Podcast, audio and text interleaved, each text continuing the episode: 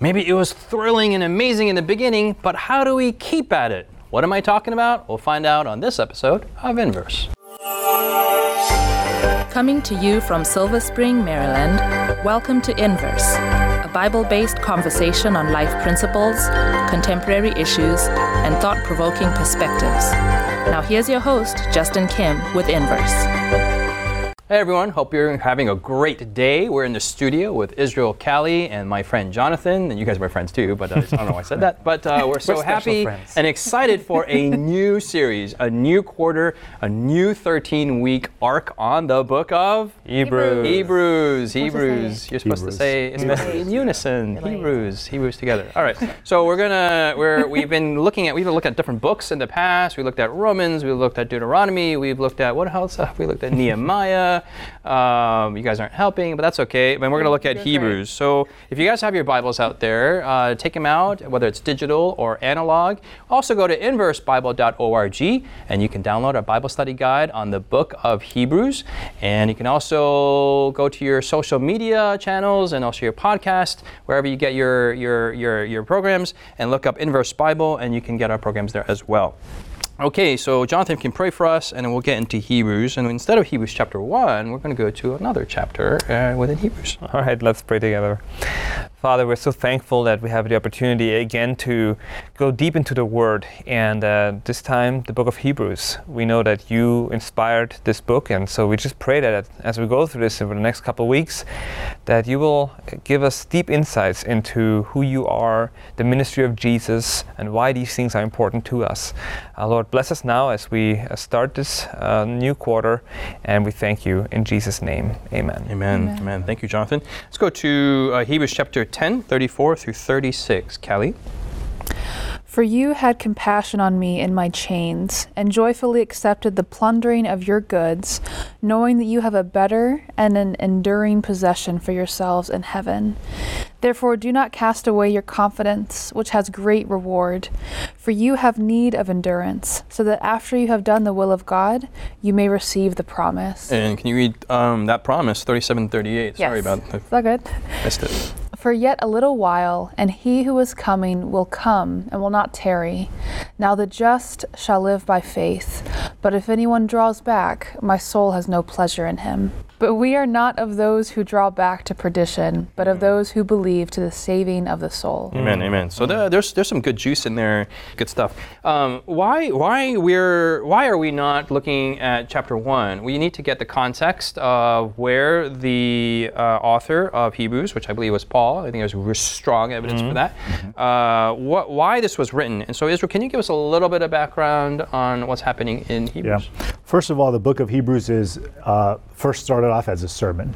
You know, it's a sermon that I agree with you. I believe it was Paul that wrote it. Mm-hmm. That he's preaching to a group of people identified as Hebrews. We don't really know even who the people are. Mm-hmm. They're going, the churches, the Christian church at this time is going through very difficult times. They've been persecuted. They've been verbally abused. I mean, it's a suffering church. Mm-hmm. Now, the challenges of, you normally think that challenges or difficulties will eventually inspire in us renewed faithfulness, but prolonged, you ultimately have the temptation of becoming cynical, right? Mm-hmm. Like, is this really even real? You know, and you just get weary and tired. Mm-hmm. And so Paul is addressing this group of Christians and is saying, look, you have need of patience, endurance, that after you have done the will of God, which is, we've done that, you will receive the promise. And then he's quoting from the book of Habakkuk, you know, that the just shall live by faith, but if anyone draws back, Jesus says, my soul will not have pleasure in him. He responds, we're not of those who draw back to perdition, but we, and the key phrase is, we are of those who believe all the way to the saving of the soul. That word perdition is kind of a hard word, isn't it? That word perdition meaning lostness, right? I mean, I think of Spanish, to perder, to lose. Probably some Latin background, yeah. Let's draw back a little bit, and we all experienced the pandemic together. I want to ask you just right off the bat, when at least my reaction was, when it first happened, this is going to blow over really quick, right? This is going to just have a couple days, couple weeks, and this is going to be like whatever. And then at a certain point, point, you kind of had to click over and be like, oh, this isn't going to be quick. We're in this for the long haul. Mm-hmm. I think we all kind of collectively, and depending where all you were around the world, we all experienced different. When did that happen for all of you? And when you clicked over, what resources or what things were you clinging on to? Because now you have to have a different mode of life, right? Then you're like, oh man, what were changes that happened, or what was your state of mind, or what clicked in your life when what happened in your life when that happened? Yeah. Kelly. So I was in Nairobi, Kenya when it happened, and the first day there was a case in Nairobi is the same day Nairobi shut down. So there wasn't like any gradients. It was like, it's here, everything is closed. Okay. And so you're like, click, click, click. Yeah, exactly. Okay. And I still kind of thought it was just going to last a few weeks because right before it started, my husband and I actually went to Cape Town, and there were signs about COVID, but it was very China-centric. Okay. So just like, have you been to China? No? Cool, come on in. I was this is just weird, something happened somewhere else. But after my husband's job shut down and that he had to work from home, and he still is working home to this day, I was like, that's kind of weird, but it'll probably just still blow over. That was March, and then it was actually in May when all of the airlines had shut down, no international flights in or out, and there was no coming back online date. It was just like, we're closed for this foreseeable future. That's when I was like, oh, this is gonna take a while. So what state of mind what did you cling to when you realized that we're gonna be here for a while? Was there any habits that changed? Did you do anything different that you realized, oh, this isn't quick? Now, I'm not talking about masks or like what physical, then what spiritual or what psychological things did you cling on to that changed in the long run? Yeah, I think, one thing that I tried to be very grateful for from the beginning was it was my first year of marriage, and now I have my husband home all the time. And other people kind of complain about having their spouses home all the time, but it's really great at the beginning, at least it was for me. You had a biblical marriage, yeah. Yeah, I loved it. Husband can't go anywhere. He's stuck at home. It was great. That's right. We just follow the Bible. He has the privilege to stay home, and then you follow biblical counsel there. So I mean, even just in our relationship of being like, we can really focus on building what our marriage looks like. So I feel like we were very focused on our relationship. Interesting. So that was a blessing out of it. In many ways, you start reassessing the values in your life, and you pick out what's important, and you focus, and you start majoring in those. Exactly. Jonathan? Yeah. No, a similar situation. I was working from home, and for me, when you realize this is going to take a while, you do, and you realize how terrible things were. I was following the news, and at some point, I just said, I cannot follow the news anymore. I can't handle this. But it made me think of what is important, and what is, where do I focus in my life? You pray differently. In a way, you are, you might die. I thought of this thing, like I might die this year because of this. And there were people that I know of that passed away because of COVID. And so it makes you reevaluate what is really, important. And you'll become also grateful for some of the simple things in life. Okay. Yeah. For me, everything was really crazy because I personally I felt guilty. I enjoyed being at home. Thankfully, I never lost my job, so this even added an extra element of joy, right? Financially, I'm still receiving, financial sustenance. I'm at home. I've been away from home for so long. This was the longest I've ever been home in my whole life, right? My whole married life. And so I really loved it. My kids hated it. They loved it for like the first 3 days. They're like, yeah, daddy's home. And then they were like, when are you going to work again? Because we went for walks every day. We went for walks every day, family walks. I made them do hot and cold showers every day. And after a while, we cut out sugar. And after a while, they were experiencing Hebrews. I think the persecution, the verbal and physical persecution, and you'll be surprised how verbally damaging is. You can't eat sugar to a child. For me, the challenge was when we first came into this, I actually thought, hey, this could be the end of the world, And so for me, I felt this is a great time for me to refocus on my spiritual walk. And at first it was very good. I read the entire Great Controversy, read through it. I made commitment. I need to follow God again. I need to recommit myself to Him. But then I realized how hard it was to sustain that over a long period of time. And so that was my journey, was a difficult spiritual journey, because you're home, you're not speaking, you're not preaching, you're not doing all of these things which give you comfort and safety. Mm-hmm. Now you're dealing with yourself. Mm-hmm. And that became it was an interesting and a difficult spiritual journey for me. It's interesting, we kind of experienced the same thing, but also in different ways and in individual ways. What about you? I was very mindful of my emotions during that time. Mm-hmm. I was very angry at every stage of the pandemic. I find myself like, what's the big deal? It's just another, like, Asia's been dealing with these diseases forever, and just it's gonna pass. And then they said, hey, you have to mask, but if you, at least for the circles that I've been, initially they said, you don't need a mask, the mask does nothing to protect you, and then you have the maskers and the anti-maskers. I'm not getting angry with the world about they're arguing over a mask when there's people dying. And then I was like, why haven't they found the vaccine yet? And it was like only like 2 days since. I'm like, yeah.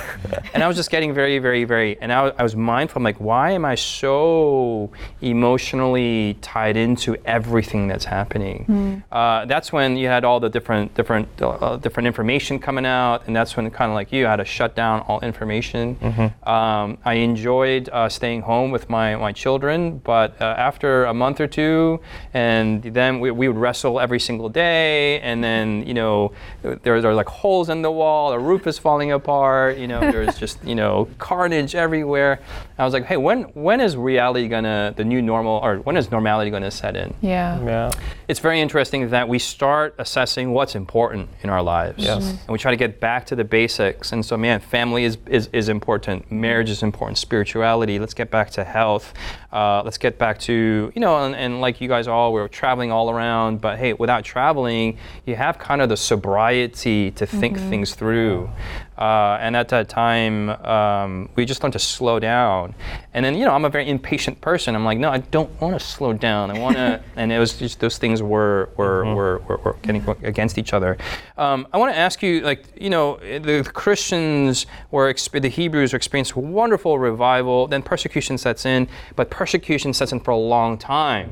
And then a malaise, then a lethargic despondency kicks in. And this is kind of the context of Hebrews, yes? Kelly. Yeah, well, I was just gonna say because when we think of persecution, a lot of times we're like, it's an experience, like a temporary experience. And it was there, but when we say temporary, we don't mean weeks and months, we mean like a day or like 5 minutes. And yeah, just as we've been talking about, I think we all, and everyone had their, it's so silly, but it's like, we have like new me pandemic goals, like this is who I'm gonna be. And it's like, we're experiencing a global pandemic, this is not the time to like rewrite your personality. Right. But that's just kind of how we see it, of like, yeah, I'll just hunker down, then come back to normal. But in the same way that the global pandemic changed the world in a lot of ways, that there is going to be a new normal, and it continues to be. I think even here, persecution isn't supposed to be temporary, then everything goes back to normal. There is some forging, some transformation that happens. Well, hold on thought, Callie. We have to take a break, and we're going to hunker down, and when we come back, we're going to continue with Callie's thought. Has Inverse been a blessing to you? Do you have questions, comments, or feedback you'd like to leave us? Find us on social media by searching Inverse Bible on Facebook, Twitter, Instagram, or YouTube. While there, join us, like us, heart us, thumbs up us. Our handle again is Inverse Bible, no spaces. Now, back to the discussion. Welcome back. We're talking about persecution, trials, suffering, bad times, pandemic maybe, and not at the initial stages, but when you go through that for a long time, then certain stuff happens and you change, and how do you deal with the long-term suffering? This is what Hebrews is talking about. So yeah, so just to share a personal story, it's not about persecution or about the pandemic, but recently I actually just come out of a really longer than normal bout of depression. Very, very dark. And I've had depression before, but it's kind of like, it lasts a few days or like maybe a week, but by then it's over.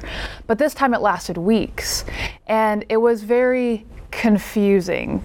And so it's just kind of like, yeah, when does this end? Like, why don't I feel better yet? And it's also easy to just be like, I'm just going to just ignore everything until I feel better. But amidst persecution and global pandemics, and even in my own depression, I don't want to stay the same as I was before it. I don't want to become worse and become cynical and, you know, have these bad effects that we can have. Mm-hmm. But I learned so much, not to even over-spiritualize it, but I learned to trust God aside from my feelings in those times. Mm-hmm. And I want to take those lessons mm-hmm. with me. Mm-hmm. And so in a way, like, you don't want to just grit your teeth and bear it, mm-hmm. because that ignores what you can learn and how you can grow even in the worst of those situations. Mm-hmm. Yeah. Also, back to the text a little bit of what is happening. In verse 34, it says, you know, he's saying, you had compassion on me in my chains, and look, it says, you joyfully accepted. So, you know, it's talking about the experience of these people when they first began this challenging time in their lives. They faced it with joy, yeah, right? Yeah. And, you know, we're suffering for Christ, we're suffering like Christ, and all these yeah. different things. And then he after reminding them of that, he says, verse 35, therefore do not cast away mm-hmm. your confidence. Yes.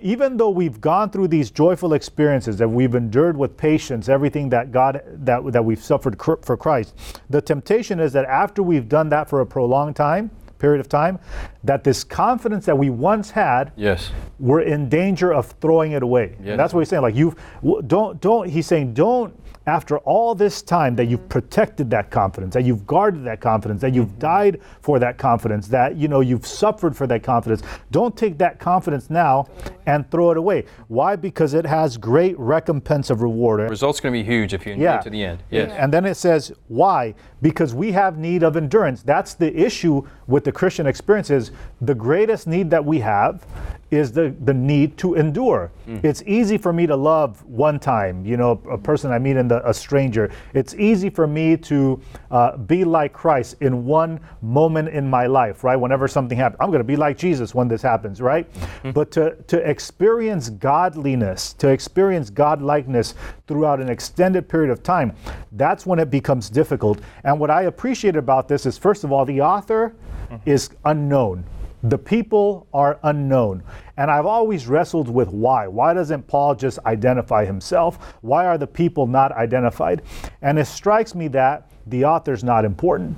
You know, what's most important here is the message, mm-hmm. because the message is that Hebrews is portraying is what's going to help us endure the difficulties that we have in life. Mm-hmm. Why are the people unidentified? Because this is meant for me. Mm-hmm. More than any other book in Scripture, I believe this is specifically meant for me. Mm-hmm. He's speaking to me. Yeah.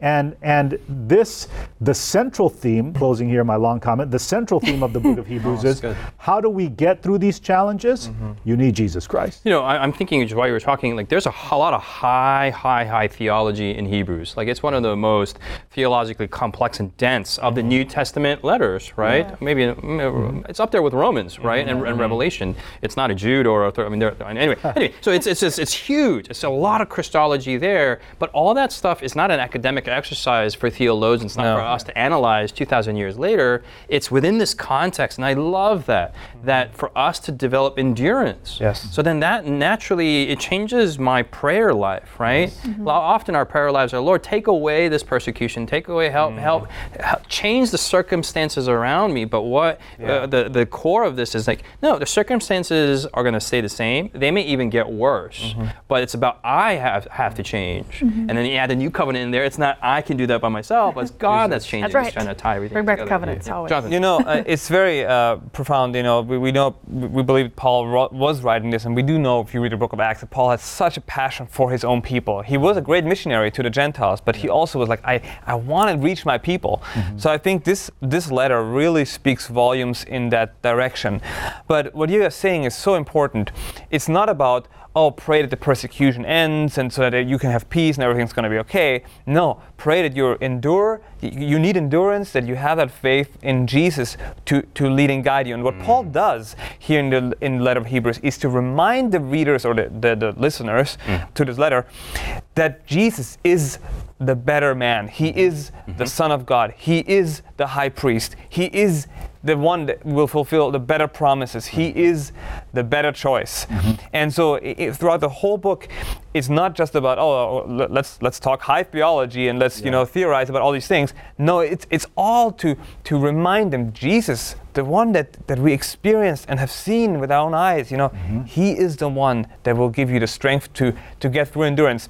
Just a few days ago, I had the privilege to spend some time with somebody who experienced persecution. They lived in a country under communism, and they told me the crazy stories. I mean, how they were constantly being surveyed by the KGB and all these things, and they were typing the Bible on a typewriter under like 15 blankets, so that no one would hear that they're doing it, copying the Bible and all these things. And everything they did that had to do with their faith was under the threat of penalty of going to prison for 10 years or even being killed or being sent to the gulags. So it's just it was inspiring to see what persecution does to a Christian life. It focuses you, because you are, every decision you make, you're making it at the risk of your life, right? But even then, and that is so amazing, even then when you have people who go through it and who remain faithful, there's still a danger that they could just, kind of give up after a while. And that's what Paul is speaking to. He's saying, endure. Remember Jesus. Remember a little longer, and he's going to be here. It's going to be okay. Which reminds us, as you said, it's a daily decision. No matter where you are, it's a daily decision. The key to enduring, which is what's the most beautiful component, because I hope that we don't overanalyze the theological components of Hebrews, because this was a sermon, you know what I mean? Sure. And too many times we forget the fact that the Bible was written to people, and we start analyzing what was this person thinking when he said the, right? Yeah. And so, so I think the central, and this is the beauty of the book of Hebrews, that the central theme of this book is Jesus, and that the complexity of Christ, and that the only way we can endure life today is if we have an intimate connection with Jesus. And too many times we're like, just know Jesus, or I want to be like Jesus. And he says, you want to be like Jesus, you want to know Jesus. This is what it means to know Christ. Know Christ as a high priest. Know what that means. Know what it means to be the Son of God. Know what it means that Jesus is the Son of Man. Know what it means that he's our brother. Know what it means that he's doing right now. All of these things, focusing on Christ and on everything that he is, will first of all deepen our love for him, and then make every trial endurable. And that's what I love about the book of Hebrews. Amen. This is awesome. This is a great, sets the tone for the next 13, 12 weeks as we look at the book of Hebrews. And you're so right. Sometimes we just jump into chapter 1 and we just want to analyze everything about it. But it makes me think through going back to applying it to our pandemic. This is kind of the maybe the closest we come to a global persecution or that we can identify with. Have you all developed more endurance as a result? I think I've experienced, and maybe still am experiencing, what the church is experiencing at this time. I don't think I'm on the other side of it. You know what I mean? I think that the pandemic did a lot of good things for me in terms of I loved a lot of components of it, even though I was very sad that people lost their lives. But now this hardship has actually I can sense it's forcing me to become someone that I don't want to become, complacent, cynical of life and godliness. And so I feel that this is a perfect time to study this, because it's going to speak to me in my condition. When there's short time trial and suffering, there's fear and anxiety and anger. But when there's long term and set in, it's these long terms of bitterness, of contempt, of indifference. It's a different set. Hebrews addresses actually both. To me, this over a year of pandemic really revealed to me my selfishness, and I was complaining, I can't go on vacation, I can't do this, I can't do that, I can't travel. I was upset about these things in the beginning. All right, you're laughing, but it's true. And I realized, what am I doing? What am I complaining about here? if I can't endure this, how am I going to endure the real stuff when it happens? So it made me realize that I need Jesus. I need the Jesus of the book of Hebrews to really transform my selfish heart and to focus, as Paul says here, on taking care of others around you. You know, don't care about the things of this world. We are living for a better world. Use the things of this world to bless others and pointing them to Jesus. So this message right here is a message that I needed during the pandemic. No, my next question was, and we'll come to Callie, but it was, this is just a mere rehearsal of Jesus' second coming, right? Not of the world politics and of the events. I don't know what's going to happen, and let's not theorize about that at all, but how what we go through in our character development is a great indicator of that. Kelly. So some of the advice he was given in holding fast, we didn't read it, but verse 25 is very, quintessential Hebrews. Chapter 10, verse 25? Yes, it's a very quintessential Hebrews verse of not forsaking the assembling of ourselves together, as is the manner of some, but exhorting one another, and so much the more as you see the day approaching. And I've heard this verse many times, but I loved not going to church, which makes me sound like a bad person. But I loved worshiping just with my husband or just myself, and I loved being alone on Sabbaths. But when I came back and things started opening up, I realized there are certain blessings that are only found in communion with other people. And not even just the receiving, but the giving, and the being asked to speak and being asked to share. And so these things aren't arbitrary. These are things that when you're hurting and when you think these things are a bad idea, they're actually the best idea. On that note, we'll have to call this conversation quits. So we have talked about a lot, but hopefully this has been a great inspiration for you to start studying the book of Hebrews. Go to inversebible.org and download a Hebrew study Bible guide, Bible study guide, and join us next week as we get into the theology, the message, and the crux of the book of Hebrews. God bless you. We'll see you next week here on Inverse.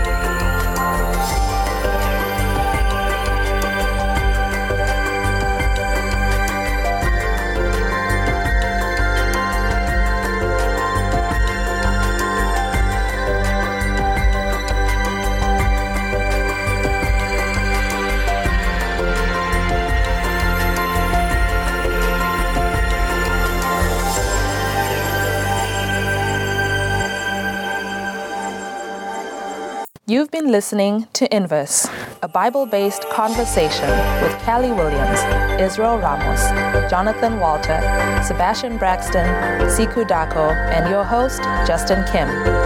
Inverse is brought to you by the Hope Channel, television that changes lives. For this and more inspiring episodes, visit inverse.hopetv.org. Find us on social media, #InverseBible. Until next time, this is Inverse.